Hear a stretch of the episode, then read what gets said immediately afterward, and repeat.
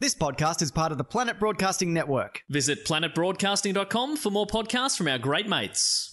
The following episode of Tofop is rated MA for mature audiences. It may contain sexual references, time travel references, allegations of bin misconduct, and mild coarse language. Tofop advises that this episode is not suitable for anyone under the age of 15 or anyone who thinks a comedy conversation between two old mates sounds like a terrible idea for a show. Minors must be accompanied by a parent or guardian. This is John Deek speaking.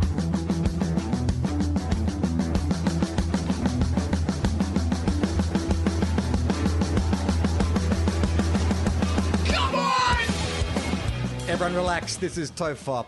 I'm Charlie Clausen. I am William James Anderson. How are you, Charlie? I'm good. It's a odd uh, weather today. It feels like it feels cool, but it's also humid. It's that Sydney humidity because I just realised sitting here talking to you, I came at, I came in my pajamas. I'll admit it. Let it for everyone for theatre of the mind. Either that or like a British boy band from like the late 90s, early 2000s. Because you got a backwards baseball cap on, a black cap, and Black then hoodie. you've got a black hoodie, but like a thin hoodie, like Yeah. a black thin hoodie, and then a pair of sort of black, baggy black pants. Like Yeah. if five decided to become six. I look like I'm in you, five. you look like you're a member of the pop group Five. It's true. Well, I came. I, I just here to come. I came here just for comfort, hmm. but I, what I didn't anticipate is I had too many layers on, and so now talking to you, I'm feeling like a big pool of sweat pooling in my belly, and I'm like, this is going to annoy me for the whole show. Just for people at home listening, just know as the longer this podcast goes on, If it starts squelching. squelching, gross. I mean, do you, Maybe there'd be some ASMR people who'd really dig it. What's maybe- ASMR? That's those people who like get stimulated, not always sexually. Okay. Sometimes sexually, but not always sexually. Sometimes it's just Sounds turn them on. and it, yeah, and it can be like someone opening a packet of chips or Ah, yeah. crinkling the chips, or like it, it, you know close microphone sounds, particular whispers. Like so, if you suddenly just started squelching, and we suddenly got like a spike in like our ASMR audience, you'd have to what does it stand for? week. Um, ASMR.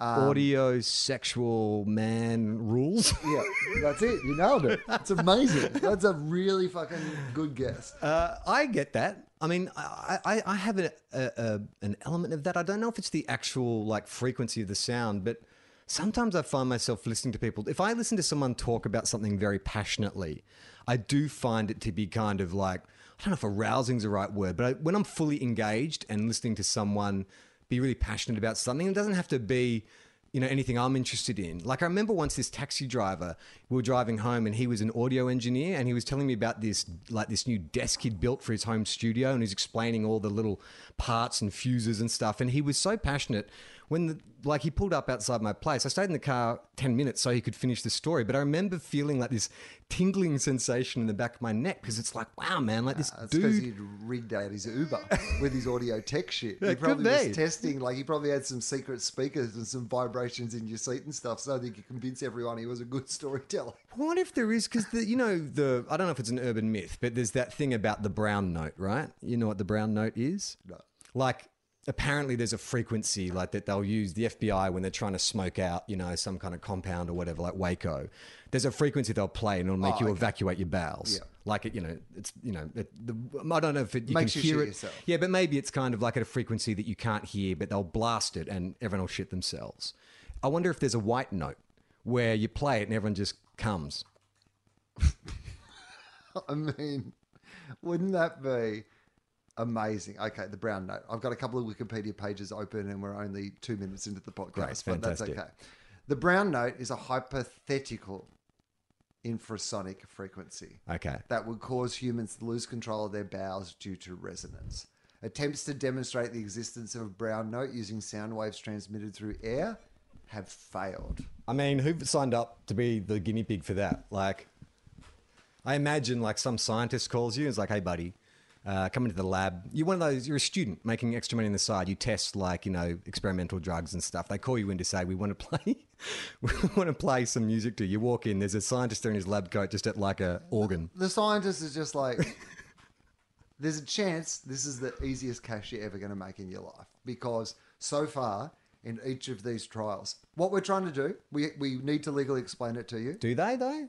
Because with experimental drugs, they say, "Hey, we just want to give you this drug and see what the side effects are. We can't. We don't know what they are." So they could say to him, "We want to do this experiment on you. We don't know. There could be a number of outcomes, but they don't get into it." Or do you legally have to tell them if if someone makes you shit your pants? Can you sue them? I think that you should have to legally sign off that at least one of the symptoms might be shitting your pants. Yeah. I certainly wouldn't sign up to something, but if Well, they should give you a nappy before you do it in case it works. they tell, don't tell you that you might shit your pants, but they do recommend you get into a nappy. they say we can't tell you for the sake of science what we're looking to find out. However, in the locker room, you will notice there is a giant adult diaper. We do recommend you put it on for no particular reason for this experiment. So what's give me some info Okay, on the well, brand that's what I was going to say though. So I'm the scientist. Okay. You've come into my office. You you up for? I said, here's what I have to tell you. We have to be honest with you. Uh, we find this is the best way, but we feel like this is a pretty good experiment. We're trying to find a note that will make people shit themselves. So, what we're going to do is play you a bunch of different frequencies and see if you shit yourself. Will it be painful? Would be my first question. No, painless. Okay. You immediately evacuate your bowels. This is why we're trying to actually uh, work on this. We think as well as like for you know being able to use it in tactical ways in the military, we'll also be able to use it to solve problems like constipation and immediately evacuate people. It's going to be massive for you know in the anal sex community. These are just you know it's it's mood music. community. You know, just clean it out. Like you know, you've got a surprise night of action. Yeah. You know, you haven't had time to prepare for that. Well, You what's just- that colonic irrigation? It's kind of an upgrade on colonic irrigation. It's contactless irrigation. Well, it's not irrigation. It'd be an app. It'd just be like a little, you know, s- signal you could put on you, and you can just clean yourself out. You put it next to the toilet. Say you've had a big meal, you're feeling a bit backed up. Okay. You just put this app on. It plays this frequency, and you evacuate. one of those bowels. Japanese toilets. You know, it's got all the buttons there anyway. So there's a whole No need of- for racial profiling, sir, but it's nice to have you in regardless. We're paying $50 an hour, so we're hoping that you might stay in for six hours today. It'll be $300 cash, tax free uh, for the day. How, how long for the day? For the day. 300. 300 Well, you're a student. okay. Like in this scenario, you're Yeah. like a university student who's Okay. Eating noodles. Yeah, exactly. Right. Well, I didn't eat noodles before this when I knew I was Well, going to we be need to know what you've eaten. this is how many coffees have you had today? Because we need to rule some things out of the experiment. Put on this giant nappy again. We can't tell you what. No, you may shit yourself. That's what we're looking for. But we've done this experiment over 500 times now, and no one has ever shit themselves. So Okay. chances are, at the end of the day, you're going to walk away for $300 cash for doing nothing, for Yeah. not for not shitting yourself. As long as you can get through those six hours without shitting yourself, um, are you up for this experiment? I don't think I am. Why? just because knowing the context of of where I am, it's an experiment. They don't know what the outcome is. They, to their best knowledge, they think maybe it will be painless, and the worst that will happen is I'll just evacuate. But what if it, you know, what if there's long term damage? What if like I, you know, the frequency is so powerful that it ruptures my spleen or something like But that? But that's the problem with uh, volunteering for any type of testing, right? Yeah, but I, I think I would assess the risks of you know, you know, them asking me to take a pill to test like you know hair regrowth, as opposed to Oh, it's okay. We've definitely already got a pill that'll stop you shitting yourself. So we've got a safeguard in place. well, isn't a pill that make you shit yourself like ecstasy? Yeah, well, that's yeah, that's true. It's like they keep they they think it's this note, but I really feel like it's the couple of pills they gave me half an hour before that note really kicked in. yeah, the FBI have got the compound surrounded and they're setting up the speakers, and one of the guys is like, "This is taking an awfully long time. Why don't I call this dude I know? Hey, Who's got cash? Who's got cash? We'll call this dude I know. He'll bring around some really strong red Mitsubishis. I guarantee we'll have these guys shitting in no time." Okay, so um, what they say here is the name is a metonym for the common color of human feces. Thanks for pointing that out, Wikipedia. Duh. Duh. I would say to you, Citation Wikipedia. not needed. citation not needed. That's what they should have to write after bit every The bit most of Wikipedia obvious. Yeah. information that's completely obvious. citation not needed. Burn Wikipedia. Um, frequencies supposedly involved. Welcome to Australia's most popular science podcast, by the way. Frequencies uh, supposedly involved are between five and nine hertz, which is below the lower frequency limit of human hearing. So you That's are absolutely interesting. you were right yeah. in that it would be something that we couldn't possibly hear ourselves. But I know a bit about this subject because I've been doing some research for something I'm writing at the moment on infrasound. And so I believe infrasound is anything under 20 hertz. a lot of people, there's a lot of theories out there that a lot of explanation for people having uh, supernatural experiences can be traced back to infrasound. Because there's always stories of people feeling like a sense of dread or whatever. And then when scientists have analyzed the space in which this person's been and they've found like a faulty air conditioner that say it's vibrating and it's triggering that caveman part of your brain that taught you to fear like a saber tooth growling in the grass or I know you thought it was a visit from the paranormal, but we've just found this box full of magnets. Um, all right, here we go. ASMR. What did you guess it was? um, uh, I don't know, oral man, uh, sexy radical. Okay, so part of your problem is that it's not AMSR, it's ASMR. okay, So autonomous, autonomous sexy man rules. That's what I think I said the first time. autonomous sexy man rules. Um, autonomous. Uh, F, the S actually you should be able to guess. Think Um, about sound? Uh, yeah, but think about what Sonic. sound is and Sonic, what Sonic is. um, what it appeals to. It's one of your Senses. yeah. So autonomous sensory. Yeah. M. Uh, now sounds a little like a hotel chain. Oh. Sounds like a place you might like stay at a hotel or like a resort. Might Uh, like the this. Milton. You- You're actually not too Midges? far away.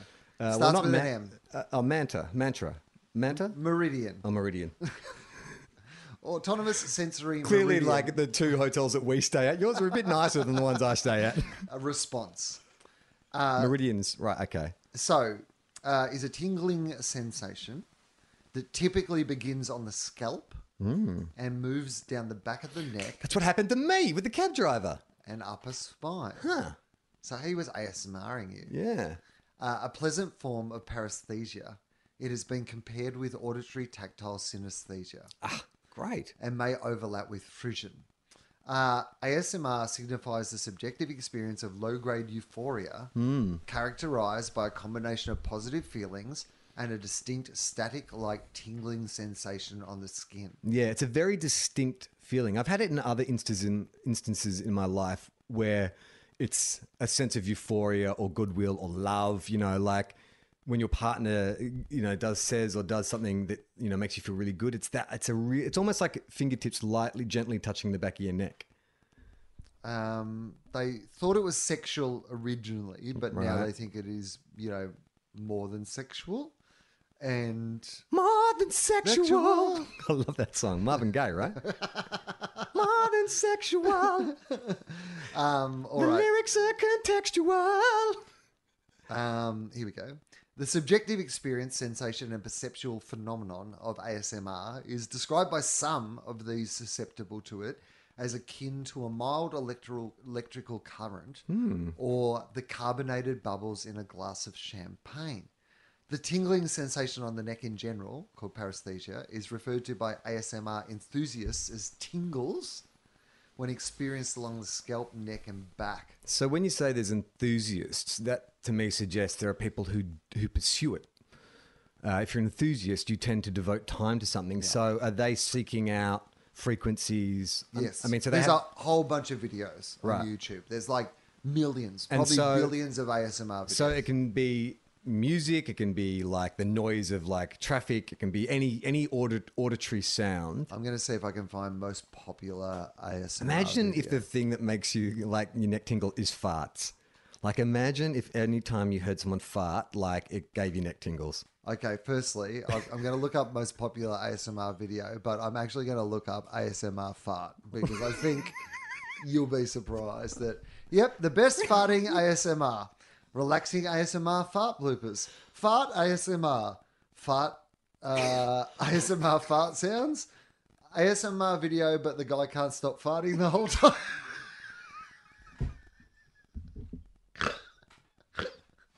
But why is it but the guy can't stop? People are paying to hear a woman fart in ASMR. Wow, Yeah. shit, man. Yeah, I mean, man. that is. You said this one, years ago on the podcast. It's always stuck with me, which is like, you know, one of the big dangers of the internet is all the little kinks that maybe you'd be too ashamed to share with people of now. like, people can feel comfortable requesting a woman fart for them. Well, I'm all for the idea of don't kink shame someone, but hmm. I do think that we're yet to understand what the ramifications from going from a society where we did kink shame everything to being in one where we don't kink shame anything. Yeah, there was no is. transitional phase. It's been a real quick transition between those two things, and I don't think that's necessarily a bad thing, but I just think it might have some. You might be able to download a few ASMR farting videos that might make the opposite argument. Um, all right, let's look up. Can you- look up? Like, is there a top ten of like ASMR? Like, is there one sound that is the most Here we go. popular? 15 most popular ASMR videos that will soothe you to sleep like a baby. Okay. Okay. What's Um, your vibe on listening to stuff as you go to sleep? And my vibe is not. Not me either. I mean, I have done it because you notice now, like on YouTube and stuff, all the ads are, are for like calming, like uh, uh, calming stories and stuff. And I was just like, I don't know that that's going to be good for your brain, right? Being that stimulated right into sleep. To me, it's like I understand the idea behind it, but I just wonder if we're also distracted with devices and stuff now. And we, our brains need to go back to a time, at least for eight hours a night, where we're not being stimulated, just so it can reset. Something seems wrong about using those devices that are frying our brains. It's almost to- as if they're preparing our brains for being able to receive other messages as we go to sleep from advertisers and marketers and fucking big tech companies to manipulate our behavior. Anyway, watch my new show, The Social Dilemma. yeah, uh, right. Is that was that what they cover? I haven't seen this. No, no, I, they, that's another one of my fucking Joe Rogan style conspiracy theories. But just because I think you're bang on. I think when it comes to tech, that what the social dilemma is about is a problem that has been very evident for the last five years.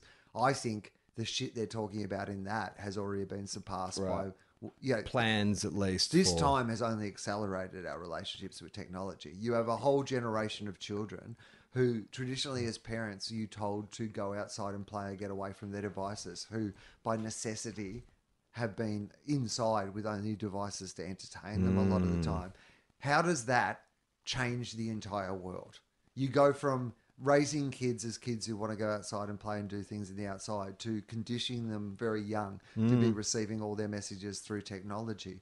I think that alone will have an incredible effect and then the exponential rise of technology and the speed of fucking technology. Anyway, I'm back to thinking the robots will kill us all, guys. Well, it's something I'm thinking about a lot. Obviously, having a kid now, I've got uh, a couple of friends who have got two kids. I think ten and eight, and they have no devices at all. They ha- apart from mobile phones, they don't even have a TV. They'll, I think, uh, when they want to see something, they have a way of getting a TV. But generally, when I've visited them, the kids are creating games, playing music, drawing, doing little plays and stuff. It's kind of very similar to probably how most of us grew up. And I'm really interested to see they're at an age now where I think, oh yeah, innocence and you can keep that bubble. But eventually, when they go to high school and are spending more and more time away from their parents, at what point are you disadvantaging them by shielding them from what 90% of the world is doing? Well, I'll tell you what I've been doing.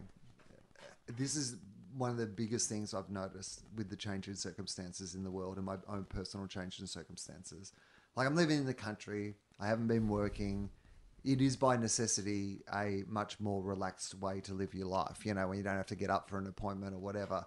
Sometimes and I can't remember when I last did this, but now I quite often do it. It's just a nice night, and you, like, I'm not like I don't need to go to sleep yet. Like I've been living so much of my life, like going to bed when you're completely tired and like having to immediately get to sleep. But I'm actually just going to bed Eh, to like think for a bit, hmm. like, and sometimes like just create stories or just like use my imagination, or sometimes it's genuinely just to Yeah. have a little think about life and whatever, and then I'll just doze off to sleep. And I've found that I feel like just a little bit of time at night to, th- yeah, kind of rethink about what my priorities are and what like you know is important to me, and just but like in a really relaxed way. How like do you just going, stop anxious thoughts from coming into that? Because I think that would be, you know, I know that's what I'm avoiding. You know, when I'm sort of like shortening the time between me stopping reading or being on a device or whatever it is to getting to sleep. It's like, how can I minimize that time between keeping my brain preoccupied and being unconscious? Because I'm terrified that it'll be one of those nights where all my negative thoughts flood in, all the anxiety, and then I get stuck on that. Well, I think that doing it helps. Like, I actually think that the more I'm thinking positive thoughts or just re- re- reinforcing at the end of the day what my priorities are and what I think is important, then those things that you know are those worries, hmm. I've recategorized them again as not worries. You know, those things that when you're in the middle of them, you do think are so important that are so overwhelming.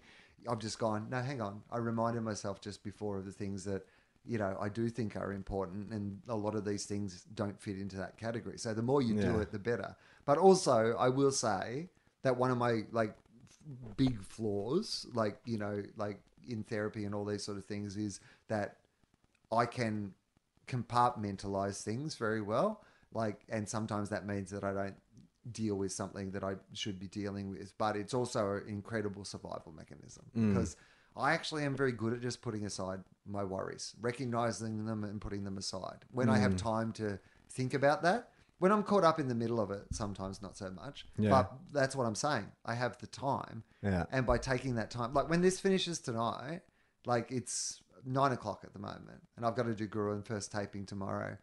And, um, you know, it'll be a big day, my first day back at work for a long time. But when I was thinking about today, I was like, oh, it'd be great to do this with Charlie. We can just have some fun at night. You know, it's a nice, fun way to end the day. It doesn't stress me out that we're doing this the night before the record. It, it like, I've reprioritized this as being something that I don't have to jam in tonight. It's something that will be a really nice, fun thing to do at the end of my day. Yeah. And then when this is done, I'm going to have a shower and I'm just going to go to bed and I'll just like Think- have a think about tomorrow and whatever until I go to sleep. And I don't think it will worry me. Hmm. I think I'll feel comforted by the fact that I've like I know there are things that can go wrong. It's the first time we've ever done the show in 12 years without an audience. Like there's a whole bunch of technical issues we've never had to deal with before this, but we've dealt, we've thought about them and we're open to the idea they will happen. I think my thoughts will mostly be positive tonight. I feel, you know what I feel it's like? Like you hear about athletes who say, I visualize the game before I. I feel like that's what I'm doing a lot more of. Mm-hmm. Yeah. I'm spending a little bit of time before bed just visualizing how I would like things to go or how I think things might go. Yeah. And they're not really, at the moment at least, maybe this will change the more we do Gruen and I'm back into work. But at the moment, um, there's I, am not thinking particularly negative about those things. I'm thinking really positively about them. It's just where you whether you're conscious or not of the worry. Like I think you have a very circumspect way of analyzing, you know, the concerns that you might have or the anxieties or uncertainties, the things that, and giving them air, but you don't go back to the well. And I think when you are conscious of it, it's easy to go, okay, oh, this is what I'm doing. You know, I'm obsessing. But I think for some people, and you know, I'm getting better at this. It's a feeling of dread that you can't Yeah. uh, identify. So you can't put it aside because it's like, where is this coming from? I have this feeling that I'm like, I always have a feeling that I've forgotten to do something that, you know, like even last night, and it's a very common one with kids, is you put your kid down and then you'll just wake up and go, why haven't I heard something? You know, and then you start. So last night we had a big weekend and Iona was great. Like, you know, we took her a lot of different places. She met a lot of new people and she was completely pleasant and chilled. And, but when we got her home, she was really tired. And when a kid gets tired, they're harder to get to sleep. So it was a bit of a struggle, but we finally got her to sleep. And generally, you put them down with a fresh nappy. And I th- thought that maybe she'd done a poo. I wasn't sure; it could have just been a fart. Like, but I, I wasn't certain. But she just got to sleep, and so I was like, You're like, firstly, what what frequency are you playing over there, Jeff? Just- yeah. Hey, I like the uh, uh, dig what you're dropping there, kid. The hairs on my neck chance- is standing up. Is there a chance that kids don't want to shit themselves all the time, but they're hearing some frequency uh, Maybe. that for children's ears just makes them constantly shit themselves? Well, so so I went to bed and I was like, I made the decision that it's better that she gets a night a good night's sleep, or at least let her sleep. But then I sort of woke up in the middle of the night and was like, what if she has though, and what if she's getting a rash and all this kind of stuff. In the end, I decided, you know, just to kind of go back to sleep, and everything was fine. She had a, a great night's sleep, but the the feeling I had then, like sometimes I'll have without being identified, but it's the same level of going back and forth and what is the right decision, what's the wrong decision, and it can be really. Uh, I understand now why people are listening to tapes to get them to sleep because I understand that idea of, well, if I don't open the door at all, I mean, I might open the door and have positive thoughts and positive visualizations. Uh, or I might open the door, and even if it just comes in for a second, I might have a thought that then becomes like a splinter in my mind's eye. Yeah. No, I get that, and like without going into it, you know, I like you know like have someone very close to me who would be more in that category. Right. I, it's only a personal observation, and it's not something that I've always been great at, but I've just noticed a lot recently, and I would like it not to go away. It's one of those new things that I would like to Yeah, fight it's for good. not getting so busy and not get getting so caught up in the middle of things. And Well, I I'd think like maybe- to keep this this chill. I think maybe I'm in a transitional period to that. Maybe I'm working towards that because, like I said on a previous show, I've now doing this thing where I just read in bed now. I don't I don't check my phone or an iPad or anything like that, and that's been really good because I used to when I, I forgot, but when I was a kid, like I would read myself to sleep all the time, and I find it's like you know, I can have those things that you're describing, the kind of positive thoughts and stuff, because you're following a story that, you know, is structured in a way to kind of lead you to a certain point. And so you can just give over to that. Um, but I wonder if I'll ever get to the point where I just go to bed and lie in bed and just stare at the ceiling. Um, all right, I've, I've found a uh, 33 best ASMR YouTube channels. okay. 30. Number one, Gibi ASMR. Gibi ASMR, or just Gibi for short, or Gibi maybe, easily delivers some of the best ASMR you can find on the internet. She also engages in role playing and creates cosplay videos with original characters. She has 2.3 million subscribers. But so are you looking at her or listening to her, or is it both? both. So I'm, I can play you a video if you want. There's a video link here. So uh, let me. Oh, I, oh, you, oh, oh, ah, No. oh, oh boy. I was about to come around and look You, at your computer. no, you've so- got to come round, but you've got to, like, no, you've got to listen in the headphones. Okay. So I, I had some headphones on because I was just uh, making sure that I could hear it. You've got to listen in these headphones. This is just her introducing the video. All right. Yeah. Oh, that's amazing. Oh, now it's getting a bit weird.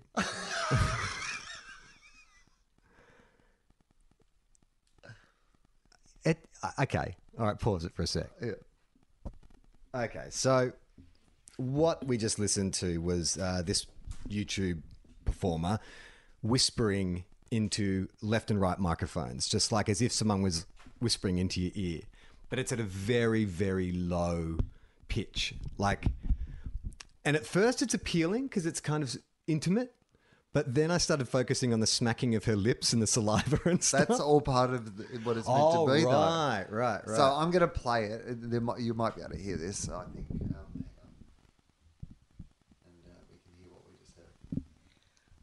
is a free shopping tool that automatically searches the internet for the now it's grossing me out. I got to be honest. Uh, yuck! It sounds like someone's got gum stuck to their shoes.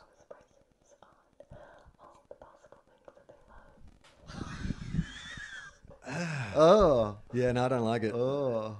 Okay, hang on. I've I, I like the idea of it, but I want to give it some direction. just tell it to back up from the mic a bit and maybe just like try a glass of water. Something so sticky. Um, look, a lot of them seem to be really beautiful women. That's Okay. what I will say. So there might there might be something that's a bit uh, sexual. Oh, about you it think? still. Well, it's weird though, isn't it? Like, I, I wonder where that kink originates from. If there is some kind of maternal thing going on. If it's mostly women, I'm assuming most of the audience is men. And I'm wondering if it has some kind of like thing of being whispered to sleep by your mother, or you know. I mean, there is some. I'll find a man. Okay, this is. Oh yeah, let's hear what a man ASMR's.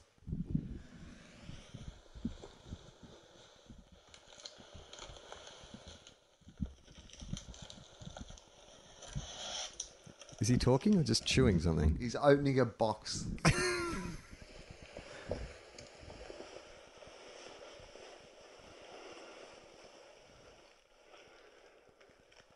Imagine, if you will, a part dystopian, part Oh my god. post-apocalyptic world Oh my god. where the once separate governments across the globe Did he write this? joined together to form a, a new world order. Or is it Dune? June. One entity.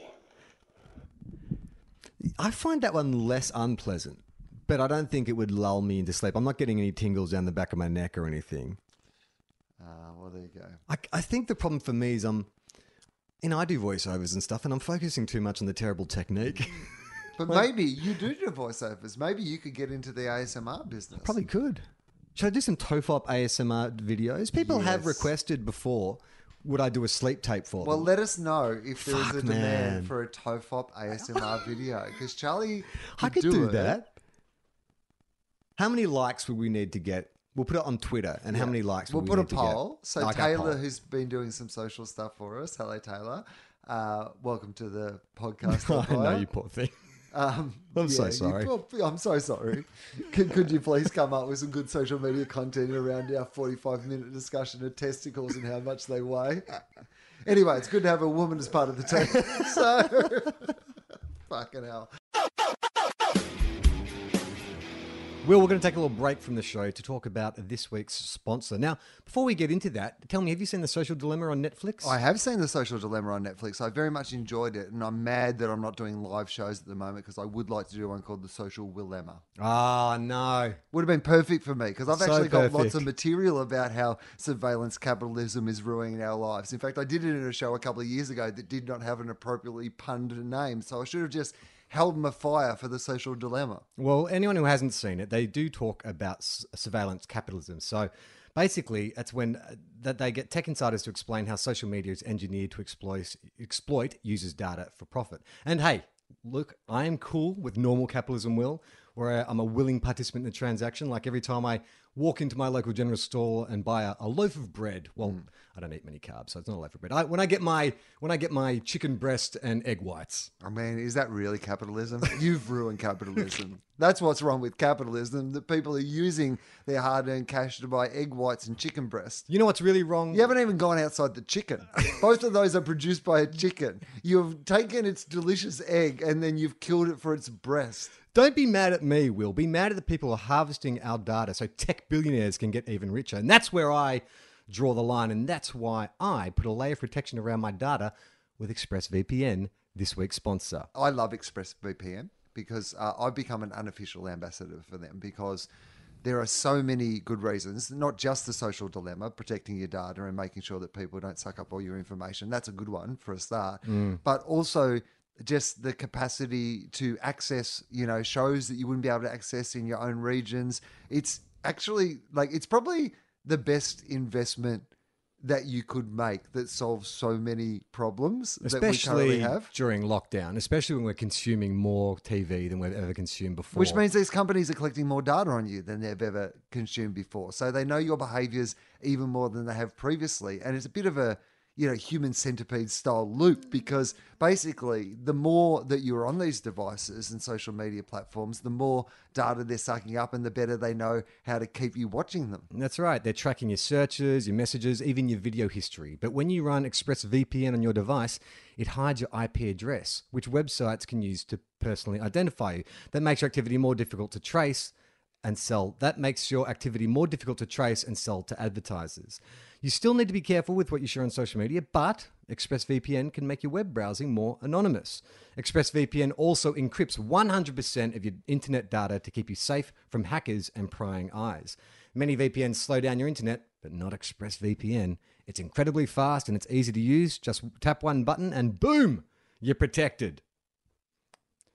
So if you don't like the idea of tech companies exploiting your personal information, then visit expressvpn.com slash tofop. That's right, slash tofop. That's for us. That's for our benefit. Ah, see, that's what I should have done. I told you that I buggered this up. I didn't know how to get the tofop thing, and I had to put it into the search because by the time I was All filling right. it up and signing up, I didn't find out where I was meant to put tofop. So I've got to go to expressvpn Dot com com slash tofop. And right now, if you do it, you'll get an extra three months of ExpressVPN for absolutely zero. You know what? Free. I'm willing to pay for mine, but that is a good deal. That's right, expressvpn.com slash tofop to protect your data. Go to expressvpn.com slash tofop to learn more. And now, back to the show.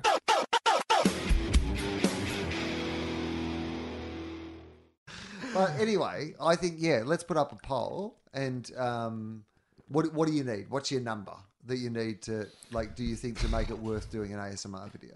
Uh, well, I think to be, if it's going to be on YouTube, we don't want to be embarrassed if people come to Tofop TV. So At, at least a thousand. A thousand. A thousand, yes. Because if we get a thousand views, I'm like, that's that's passable. That's a Okay. minimum. That's quite a lot, though. So Well, we should get it. We, I mean, our other videos get a thousand views, over a thousand. I know, but a thousand likes on something to get the. How many likes do you need to do the video? We need a thousand views. you don't think we could get a thousand likes?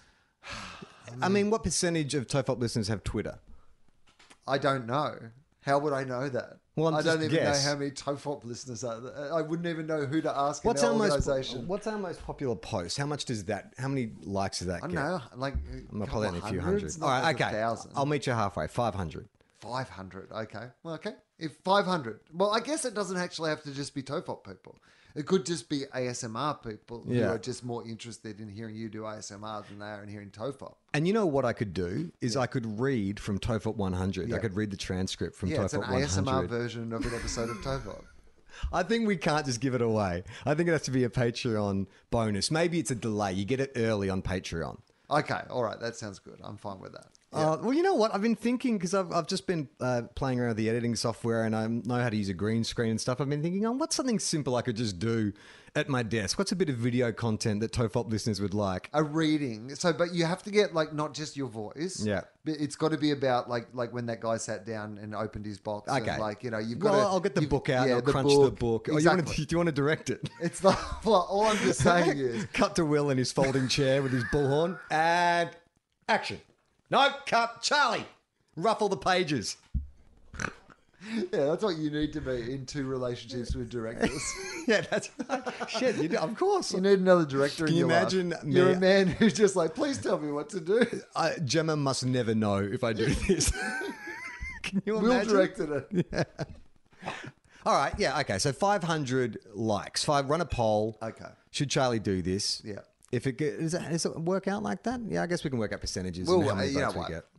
Just we'll put Just up a do it, poll. We'll Charlie. see how it goes, and then we'll just do it anyway. Probably. um, all right, we have some mail. We have some mail. We have a lot of mail. I don't know if it was last week's episode. A lot of people felt that tubular balls was a uh, return to form for Tofop. I don't return know. to form. I feel like we've been uh, in good form. Well, I get maybe not a return I've to form, but a enjoyed- return to an older style of. I think the 300s have been good for us. Yeah, I reckon so. But I feel like maybe for some people, it's like when you see like uh, I don't know the Beastie Boys, Right. and they play something off License to Ill. It's like they want to leave that part of their career behind, but they Yes. know that there's a couple of But you, yeah, a couple of things they can pull out Yeah, that'll a- get the party moving. That is an excellent example. I know that we use Beastie Boys for about every third example or something, but that, that one that one really fucking works. Okay, this is from Alan, and the subject is Waltzing Matilda. Kia ora. Alan Duxfield here from across the ditch. On a recent episode, you happened to mention Waltzing Matilda as the unofficial national anthem of Australia. At that very moment, I'd been thinking about that song. It's a bit of serendipity, not sure if it's the right word for it. I believe it is.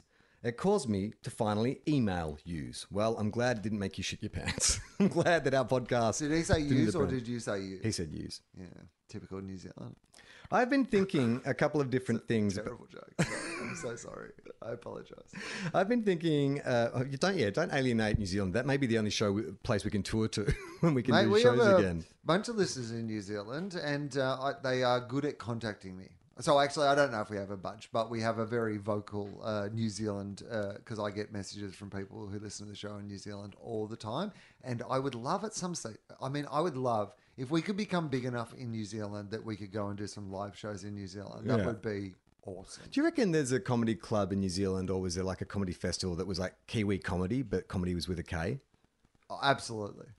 Without a doubt, there was the Kiwi Comedy Company, three, the KKK. That's why it ended. Someone finally picked it up. And that was the tragic end of the Kiwi Comedy Company. The original KKK. They were around before the guys in America. and they didn't have. Con the Fruiterer; they had Alan the Aryan. Un couple of days.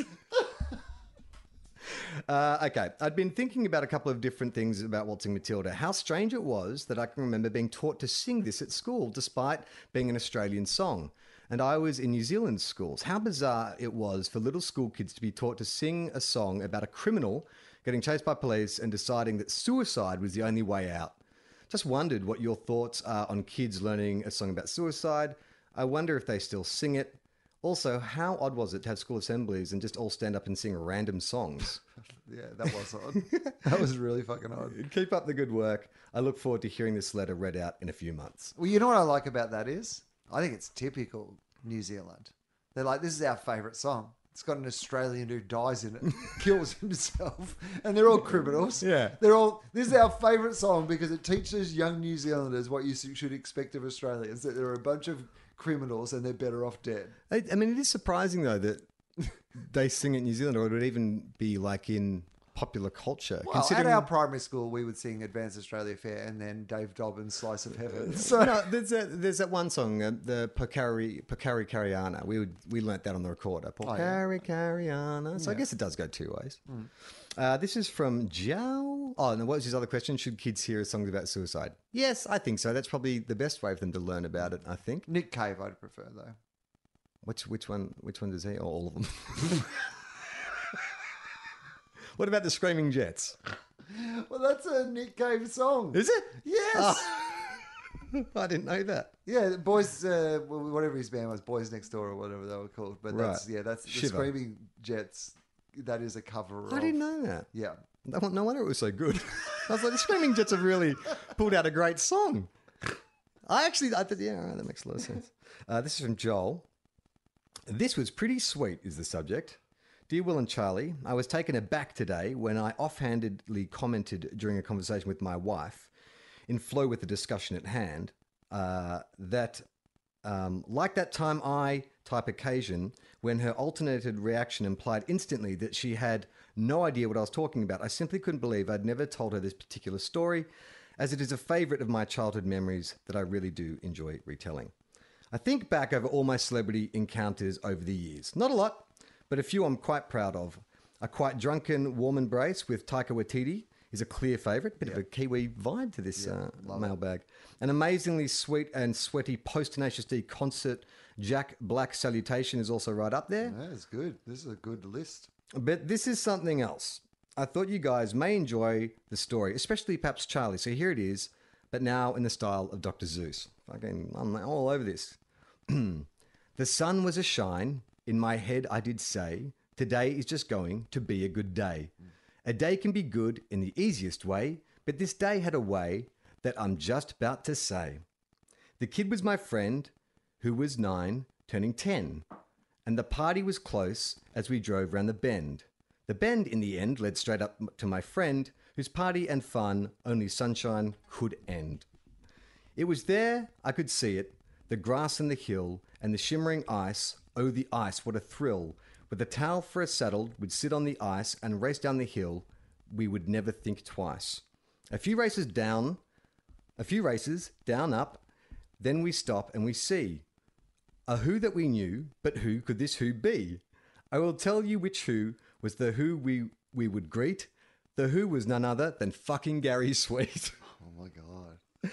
With his interview done, he came over to chat. Then he looked at our ice and he said, What is that? We explained. Then I said, Hey, how about a race? And Gary, sweet Gary, the look on his face. Gary and me lined up, up the top, both sitting on ice and just waiting to drop. Three, two, one, and we're off, racing down, down with speed, neck and neck. Then Gary fell off to concede. Ah. To sum up my story, what more can I say? I raced Gary down a hill on some ice. What a day. I mean, what a fucking story, and so well told, so well written, and Australian icon Gary Sweet. I know a few stories about Gary Sweet that I cannot tell on this Yeah. podcast. Seems like he's got a, quite a colourful life that he's led, uh, Aussie actor. Um, okay. This is from Mark. Two colon fop with love.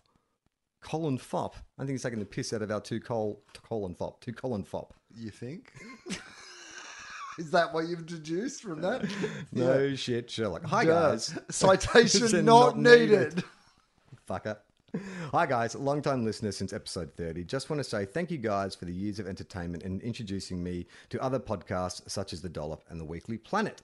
Two great podcasts. You should definitely listen to those. Absolutely. Unfortunately, I am not a medical professional. By the way, before we move on to this, I was going to email uh, Maso because I listened to the latest Weekly Planet today, and he made this offhanded joke where he was talking about, uh, you know, that story about Sacha Baron Cohen tells about wanting to do the Queen movie, and they were like, you know, Freddie Mercury dies and blah blah blah. And then uh, Maso made the joke that, yeah, you know, why didn't they have the scene in it where they get Terence Trent D'Arby as their new lead singer? And I immediately was like, it wasn't Queen, it was INXS. And then I was this close to pulling out my phone and being that guy. to say, hey, Maso. Terence Trent D'Arby actually was a replacement lead singer for INXS. And I was like, what are you doing? Don't be that guy. Great show. You should listen to it.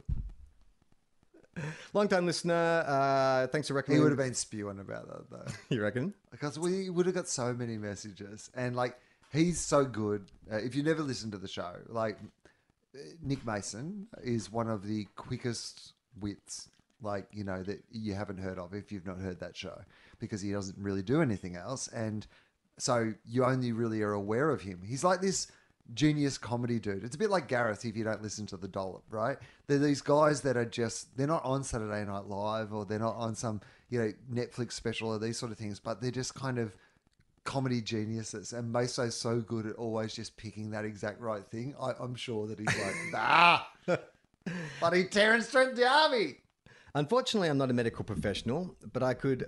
But if I could sneak onto the bandwagon, I would. My very first software developer job was building software for aged care homes, which helped aged care workers with their daily tasks and helped secure funding from the government for their patients. Well, I guess that's kind of a medical professional. hero I would also like to apologize to Will for something I did over 10 years ago. Oh, okay. When I jokingly called him Adam Hills after one of his gigs in Perth. Dude, I mean, we've made a podcast out of that oh joke. that guy that, that one time that happened i remember this Also, I am looking forward to seeing Charlie. Uh, looking forward to listening to Charlie's Dad Pod once my baby is born. Uh, hopefully, maybe a future doctor in April next year. Good luck, Mark. Uh, good luck, Mark, with having a baby. And yes, you should listen to Dad Pod. We're up to episode three. You can find it on Acast or wherever you get your podcasts. This next bit of mail, Will, is from Jala, or is it Yala? Is it j-a-a Yeah, Yala. Jala. Jala. Cruzy Jobs. Hey guys, I just listened to episode 312 and you chatted about jobs that are perceived as nice. My dad was made redundant a few years ago from a high level government job, but as he was nearly 60 years old, it made it nearly impossible for him to get work despite his qualifications and experience. So he too had to go into those entry level jobs that they are always advertising. Meter reading did some amazing things for his health and fitness, a lot of walking, and he was able to listen to podcasting music while working. But he was hospitalized by one meth addict and threatened by many more, as well as attacked by countless dogs. I'm sorry, that's awful. So that's something that you might take the pleasant edge off that career move. Yeah, like hospitalized by a meth addict and attacked by dogs. yeah i hadn't taken that into account That's definitely a deterrent. Uh, he then moved into being a bike postie, and while that was better, you are not allowed to wear headphones. Plus, just like the newspaper job, Charlie, you have to return to the office quite frequently to refill, and there's a tight time constraint that you're expected to stick to. So, as our government is still in denial that your industry needs any support to kickstart again, perhaps you should look in different directions for your new careers. Keep it up, Jala. Uh, yeah, but the postie one. I guess you're dealing. The guy on the motorbike, he can outrun a dog. I think that would be okay. If I could get back to the mail center on a bike, like a motorized bike, and then have but to you can't pedal. listen to your headphones Yeah, I think that'd be all right. I think I'd be okay with that. I mean, who knows? I might have to do it soon. this is from Robert. All game discussion topic. Two Colin Fopp, long time listener, first time writer, still here after going all the way back to the start. Don't happy for people to go all the way back to the start, but ease your way into it. Start with the new episodes, go back to the old episodes, and stop when you feel uncomfortable. Anyways, in a recent episode, you guys talked about AI and robots and made me think. Yeah, this episode. Yeah. Every episode. Citation not needed. If you guys have seen or played the game Detroit Become Human, it could make for a classic Tofop wiki dive about the plot. To sum it up, you play as multiple androids and robots who are living different lives but end up as deviants, breaking code to make decisions on their own. But it follows the story of revolution of a revolution for the androids and dependent on your decision depending and dependent on your decision depending on how it ends. But I think you guys would enjoy a wiki dive on this. Love the podcast and hope you guys keep it up for years to come. P.S. Not a doctor, but I do have a PhD, a pretty huge dick. for fuck's sake, I hate myself, but it sure does fit the theme of last episode. And then in brackets, he wrote 312 tubular balls. Citation not needed. Uh, well, that's an up to date letter, though. Yeah, I'm it's great. I told you we had a, a flood of letters. Uh, I haven't played that game. I'm not a gamer at all, but it does make me think. To your earlier point about what are these relaxation tapes and video games actually prepping us for? A game in which you are helping an AI learn about what decisions it could make to take over the world. Probably sounds like a learning machine trying to gather as much data as it can So to successfully take over the world. Like, I mean, the, I've been thinking a little lately about that idea of how appealing it would be to be offered the opportunity to live a different life. I think the times when you have to consider what else you might do with your life, you, you actually start to try on different lives to see which one feels most comfortable. And it, there's probably a time in our near future where that's a service that gets offered. Like you can go in and you can hook up your brain and you can play a game where it's not you being AI, but it's a game where you get to go back to university and, hmm. and make a different choice and like play that out. And I think that would be appealing, which also opens the. Uh, I think the technology for that will be soon, Yeah. like in, in our lifetimes, and I think that people would find that appealing, which then opens the possibility that what we're living right now is nothing but us playing ourselves on some sort of already evolved AI. Simulation for sure. There's a guy that I met. It's Bloody simulation, man. I had a very uh, uh, uh, confusing conversation with a guy who was like 10 sheets to the wind, but he was talking about quantum physics, or at least his grasp on quantum physics. I think everyone has a, a little grasp of quantum physics, don't they? Well, he kept grabbing this tarpaulin because we were standing underneath this tent, and he was saying that, like, I think his point was because I was talking about the observed state, you know, the idea that something can, be- something can be in two states at the same time. And he was saying, yeah, man, he's like, because there's reality and then there's not. But, you know, they're the same thing in the way we perceive them. But then that, you know, you need that to stop you flipping out into not knowing which one each one is. And I'm like, well, I guess that's kind of an observed reality. And, you know, that it's like you're looking at it and it's solid. And every time you look, isn't that. I mean, here's what I will say. Firstly, Like I you're deciding this- that it's gonna be I solid think you gave a, this guy a lot of credit about his grasp of quantum mechanics. I really feel like anyone who starts a sentence with "yeah, man" has automatically disqualified themselves, and it's like it's just like this table and magnets and shit, man. Uh, yeah, he was. He was an interesting dude. We we at this. Was par- he? Well, this party we were at. Um, uh, it was for a friend's birthday, and everyone gave up and, and stood up and, and gave us was, was asked to stand up and say something. You know, give a speech. So this- this is when I first met it, and this is my favorite memory. And then sort of his went the longest, and I was like, "Oh, that's interesting. They must be old friends." And then I found out afterwards he'd, he'd been he was a he was a plus one. he'd just arrived. He's like, "Oh, he's got a lot to say." Caught up in the moment. Yeah, quantum physics and all that, man. Uh, to Colin Fop, Charlie, so excited to hear about you reading sci-fi on your Kindle. I really recommend N.K. Jemisin, and also a course of Ursula Le Guin. Do you know any of the, either of those authors? No, have not read fiction for so long. I would like to get back into it, but I I, I'm the, I was the same. It was all like biographies, and you know, I'm I I thought, oh, I tried with Audible because I thought that'd be a good way to get back into some fictional stories. But I I find it easy to tune out of an audio podcast than it is when you're actually concentrating on the page, and I'm finding it quite rewarding. Uh, these are brilliant and thoughtful imaginings of other worlds with really interesting explorations of gender, sexuality, and social constructs of both. I'm sure they both mention testicles at some point. Oh, I'm in. okay fine. Would love to hear your thoughts you have on uh, thoughts that you have on, about them. The books, not the testicles. Recommend The Birthday of the World and Always Coming Home by Ursula and The Broken Earth by NK. Yay. All right, I'll get into them. The thing about my Kindle is that do you have a Kindle? Do you read it? No, I I like book. When I read book books, I like to give myself like a target. So I'm like, okay, you can stop and you get to 15 pages because sometimes I need a bit of a, you know, like a goal or reward. Like, and so I'll set that Reading cannot be its own reward. I need to have. I turn it into a, a sport. Can you read 15 I need to pages? by- gamify this experience of reading. Well, I think it's more that I need to sort of set some boundaries. It's mm. like, because otherwise I'll just keep reading till 3 a.m. And it's Okay, like, no, you'll do 15 pages and, and that'll be done. But with the Kindle, I don't, I'm sure there's a way, there's a like a page view, but I don't have it set to that. It's set to some fucking other number. And so I never, I'm a bit disorientated. I, I don't, oh, it gives me a percentage. So I know I'm like, with this novel, I'm 15% through this novel. Because don't you think knowing how many pages you have to go in a book helps you kind of like if it's a fictional novel and you're getting close to revealing who the killer is, you're like, oh, it's wrapping up soon, so it's got to be one of these characters that she's interacting with now. Um, Or do you not like not knowing? I I guess because I'm not reading a lot of fiction, it's Yeah. hard to answer.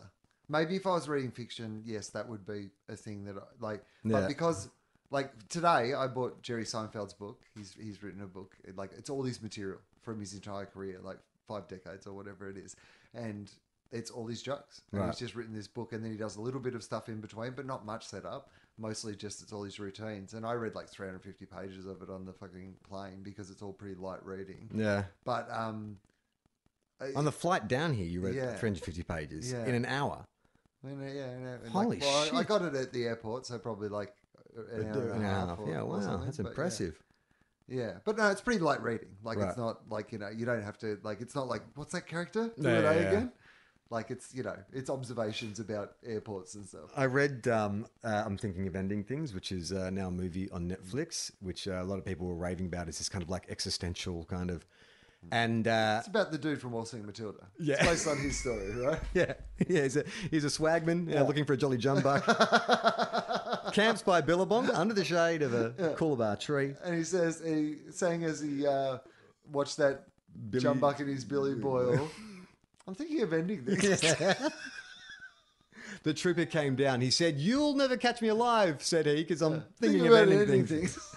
Um, the way it's written, it's very kind of, uh, I don't know if I'm using the right word. It feels like existentialist, like Albert Camus. It's, they're playing with reality and it's, there's not a heap of plot to contend with. It's more about this character's inner monologue and her experience of things and her paranoia. and- Boring. well, here's the thing is like, when you're reading it, I was like, oh, well, this is building to something. Like, what is going to be the big reveal? Like, why is this reality so fractured? You know, what is she seeing these things? She's not seeing these things. And because I didn't have the page count, I was like, well, any second now, oh, this feels like it. And it, was, it just felt like, all right, come on, come on. And then they get to the end, and look, I'm not going to spoil it, but I found the ending to be like, what? like, and then sort of have to go back and be like, ah, that's a bit of a, a bit of a letdown. I didn't think it was the genius kind of Shyamalan type twist that uh, uh, uh, a lot of people think it is. But it was just that thing. I don't know if maybe that was because I decided I want. I was thinking of ending things. The book. I wanted the book to end, and so I kept like I was hyper focused on ah and now, and then it kept going. And so You then should do an Amazon Audible review. I was thinking about ending things. This book. Citation not needed. Uh, all right, this is from Ryan. Uh, gritty reboot of Santa. You may have seen this. Hey lads, given your penchant for gritty reboots, I immediately thought of you when I saw this trailer. Mel Gibson as a gritty Santa who's done some work for the US military. He's hunted by a bounty hunter, Walter, Go- Walter Goggins. Walter Goggins. And he's hired by a kid who was naughty once and Santa gave him a lump of coal. It's everything 2020 needed. Uh, needed in a movie. Uh, yeah, have you seen the trailer for this? No, because uh, I've made a bit of a choice. Again, it's it's it's probably all in the same area, but I'm just not engaging in things that I have no interest in. Yeah. And as soon as I see Mel Gibson in a movie, unfortunately, like I wish that I wasn't, but I just am in a place in my life because I liked Mel Gibson, you know, like growing up, and but I don't think I like Mel Gibson, and I'm not really interested in what's going on with Mel Gibson, and I'm not particularly excited that he has a movie. I like Walter Goggins, Yeah. but I just I didn't even I saw it was trending, and I didn't even bother reading what it was about. I was just like, I'm not interested in that. I did watch the trailer and I was like, eh, I thought it looked naff. And look, I uh, have seen Mel Gibson films Yeah. and I am kind of interested in what he's doing, not because of his personal views, but just because it's like, he's such a, he's such a fucking oddball, Mel Gibson. He's kind of like, if Gary Busey was maybe 30% less insane, he'd be Mel Gibson, I think. Yeah, all right, Do you reckon? yeah. But I don't think Gary Busey's ever done racist anti Semitic rants I mean, or abused women. not that we've heard. Not that we've heard of. Uh, this is from Justin. Will's plane incident. Gents, long, uh, long time listener since day one. Love the podcast. Have enjoyed the progression of the episodes of the year. I'm an Aussie that's been in Queensland for the last 10 years now, and I haven't been able to make it to see Will stand up, but I'm dying to hear the story portrayed in Will I Am. Is that what the show's called? Will Eagle. Oh, Will Eagle. He wrote, oh, he wrote William, and I read it as Will I Am. now that the show is over, uh, is he able to share the story on the pod? Would love to hear it. Anyway, keep on being awesome and sharing the great content.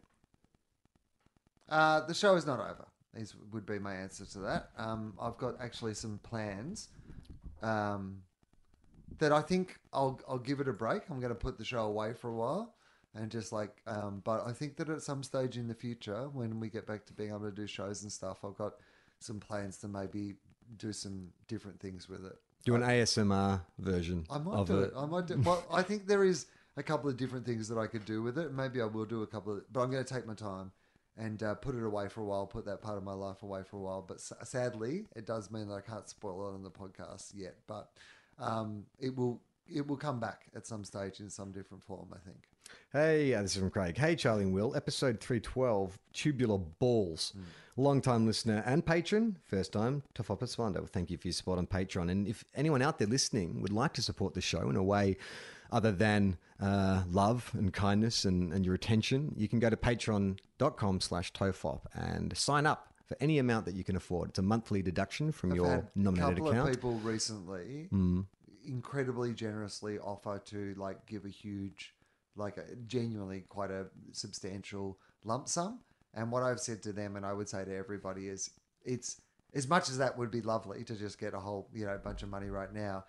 it- It's better for our planning and to know what how many episodes we can do and how we can run the website and that we can pay everyone consistently for you to sign up for a year. So if you have fifty bucks hmm. and you just can sign up at the you know the five dollar level or whatever the four dollar level of for a year, Yeah. that's kind of better than just like a one off donation for us. Of Yeah, because it helps us plan. We know Yeah. what we've got each month. And, and so at that's the moment, really been quite what the Patreon is most important for. That we can cover all our costs and we can sort of keep growing what it is that we're doing. But it, a consistency of the base of it is what is really important. And I understand that there's not people who can contribute all the time. But if you say you had, you know, some of these people had like 500 bucks, and, Hmm. and I was like.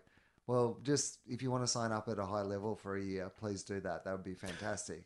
But um, signing up, you know, for a, con- uh, a longer period of time is more helpful for us to understand what our finances are. It's also probably worth reminding people that if you do sign up at a highest level, which is twenty dollars plus, like we'll be honest, uh, you sign up for any amount, you get access to ninety percent of what is on Patreon. We used to tier it, but then we've just opened Yeah. the whole thing up. No, the one, sign up for the lowest amount, you get most of the content. Yeah, uh, uh, it's- but there is a, a reward for people who sign up for twenty bucks or more. It was originally the Tofop 100 book, the transcript that I'll be reading when I record my ASMR video.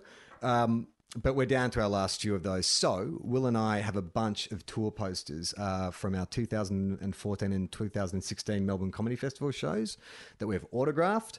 I'll be honest with you, when I grabbed them from Wil, it was pissing down with Pissing rain. down rain. So there's a whole bunch that went into my recycle bin. So there may be, uh, you know, some council workers who have got some ripped and torn uh, Tofop posters. And they are old tour posters, so they were in like we. I discovered them in a box in my office when I was moving house, and uh, um, so some of them have a bit frayed edges and whatever. Well, but, I've weeded out the worst ones. okay, yeah, cool. They are not like brand new, but they are fine. They're fine. And if you have a problem with it and there's an issue and you want your 20 bucks back, then, well, you know, we can talk about it. But come on, man, be cool. but they're no, they're perfectly.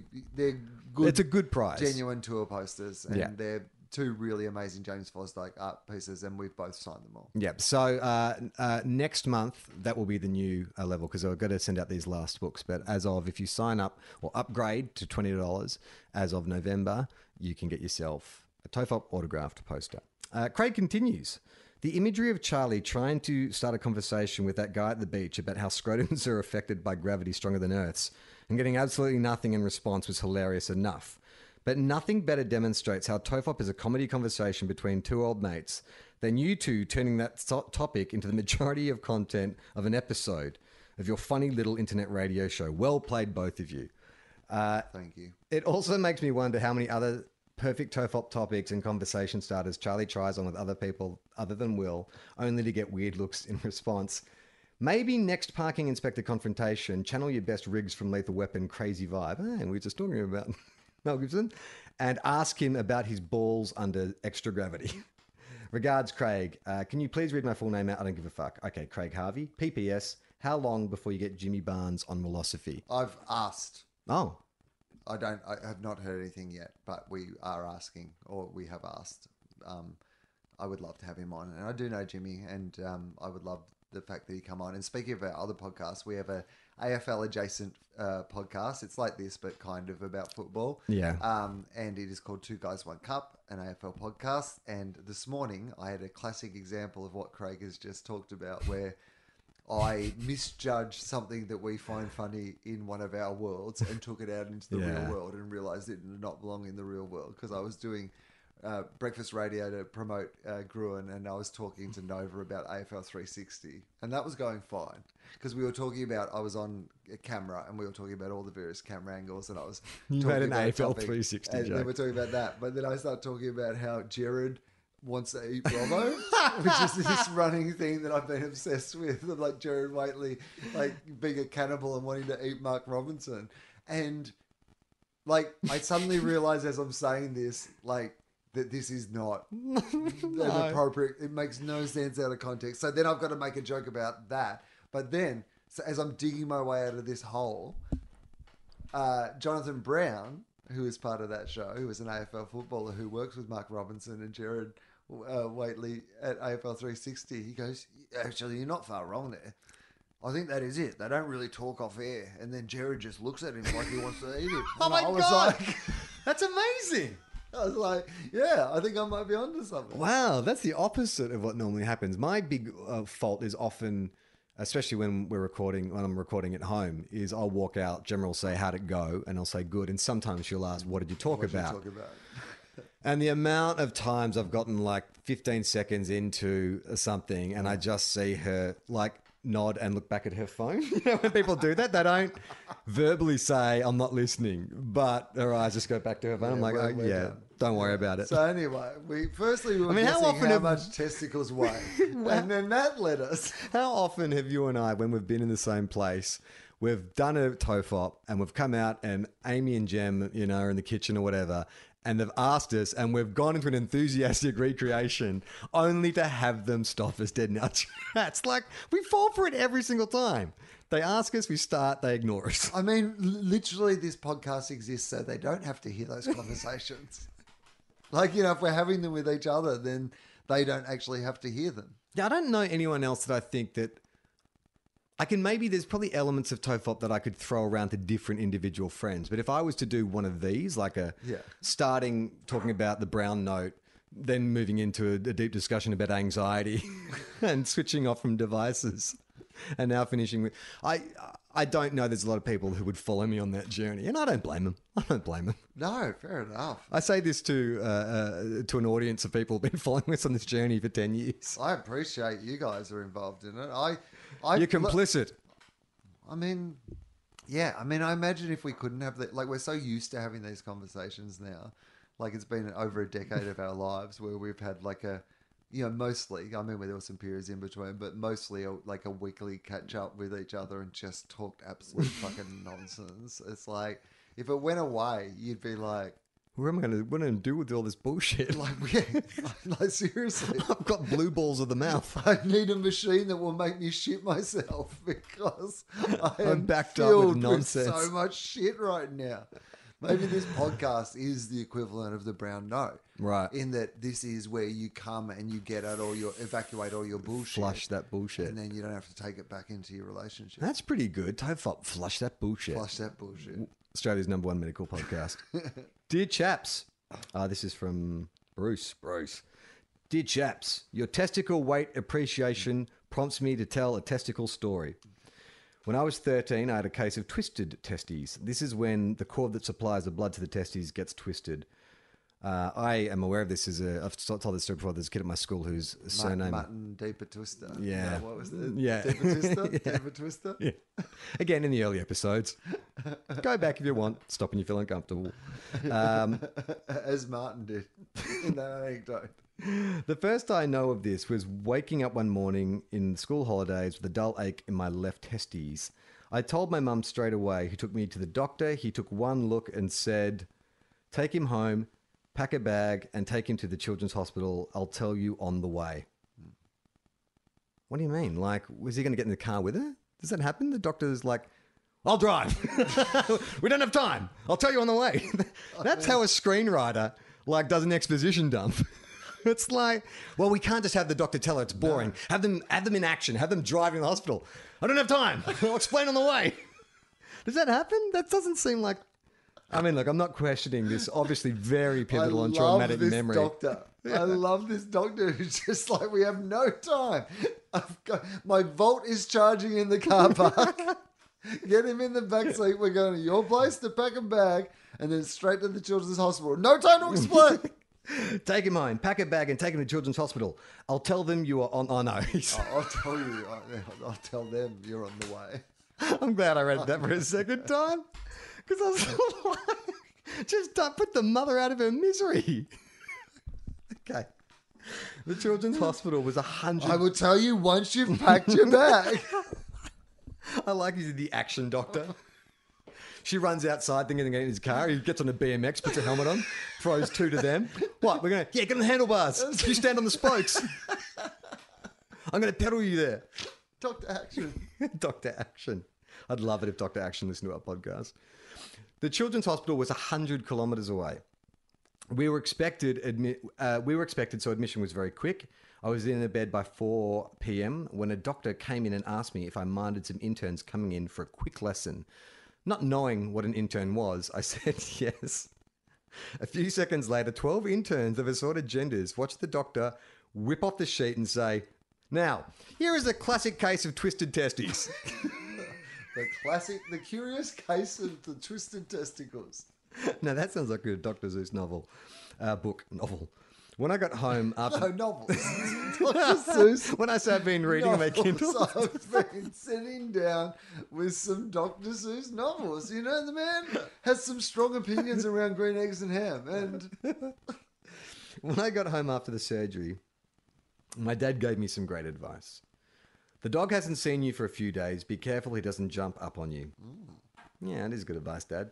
Anyway, I now have four kids, as far as I know. the one piece of advice that my father ever gave me, he turned to me and said, Son, you better keep away from that dog with your twisted testicles. anyway, I know uh, I now have four kids, as, or as I know, as far as I know. Ha, ha, ha. so me and my classic testes are all good, but I later met a chap who was not so fortunate and ended up a uniballer. Pay attention to your boys, lads. Pay attention. What's a beautiful story to end with, Bruce. I'm so glad it worked out okay. It is weird that kind of. Um, you know, doctors. What, what's it? Magda Szubanski used to have a character in Fast Forward where she was this doctor who had no bedside manner, and the whole thing was like she would just like blatantly say what was wrong with you and comment on you know your anus and your balls and all that kind of stuff. It's weird, isn't it, that that's a defense mechanism for them, right? They're going to diffuse the situation by just saying, "Here we go, he's a classic case if, of if we're going to wipe your ass, then yeah, we're going to just make it a." right. I don't know if I agree with that. I think I want to be lied to. Don't don't just make it a blue collar. We're just going to have a nip and a tuck round there. Just just fucking use scientific terms. Mate, we're just going to get in your ball confidence. bag and yeah. we're going to untwist your fucking fellas. Yeah, don't. I don't want you to sound like a tradesman. I want you to come and sound like a fucking maestro. Yeah, mate, it's going to take a while for parts, but I reckon I can get this job done. I'll just put my hand up there, have a bit of a knock around, see what I can feel. Just Whoop, that's your twist them prostate. back. Oh, there we go. Think I got them now, mate? They're like worry balls, aren't they? Look at this. Uh, all right, that's it for this episode of Tofop. Uh, don't forget to check out our uh, website, tofop.com. There's lots of great stuff there. You can also sign up for our mailing list, which is uh, a newsletter that comes out at the end of each week. It sums up everything that's going on. Uh, you're right there. Wil's microphone is The just. microphone did not make it. It was thinking of ending episode. things.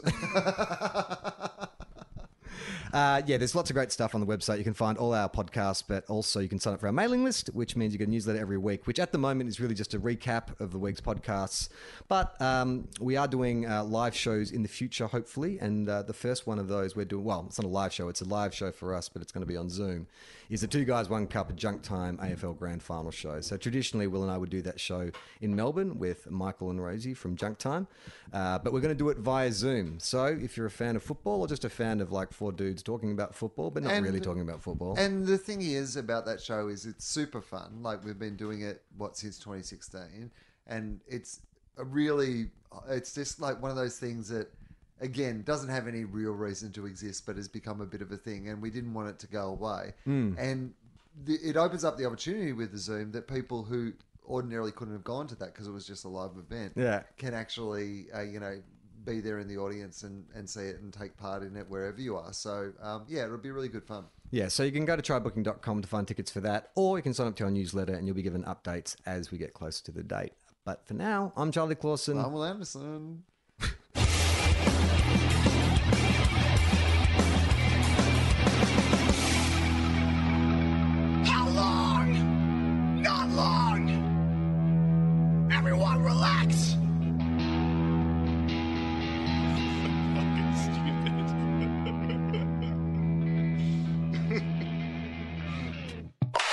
Podcast is part of the Planet Broadcasting Network. Visit planetbroadcasting.com for more podcasts from our great mates. I mean, if you want, it's, it's up to you.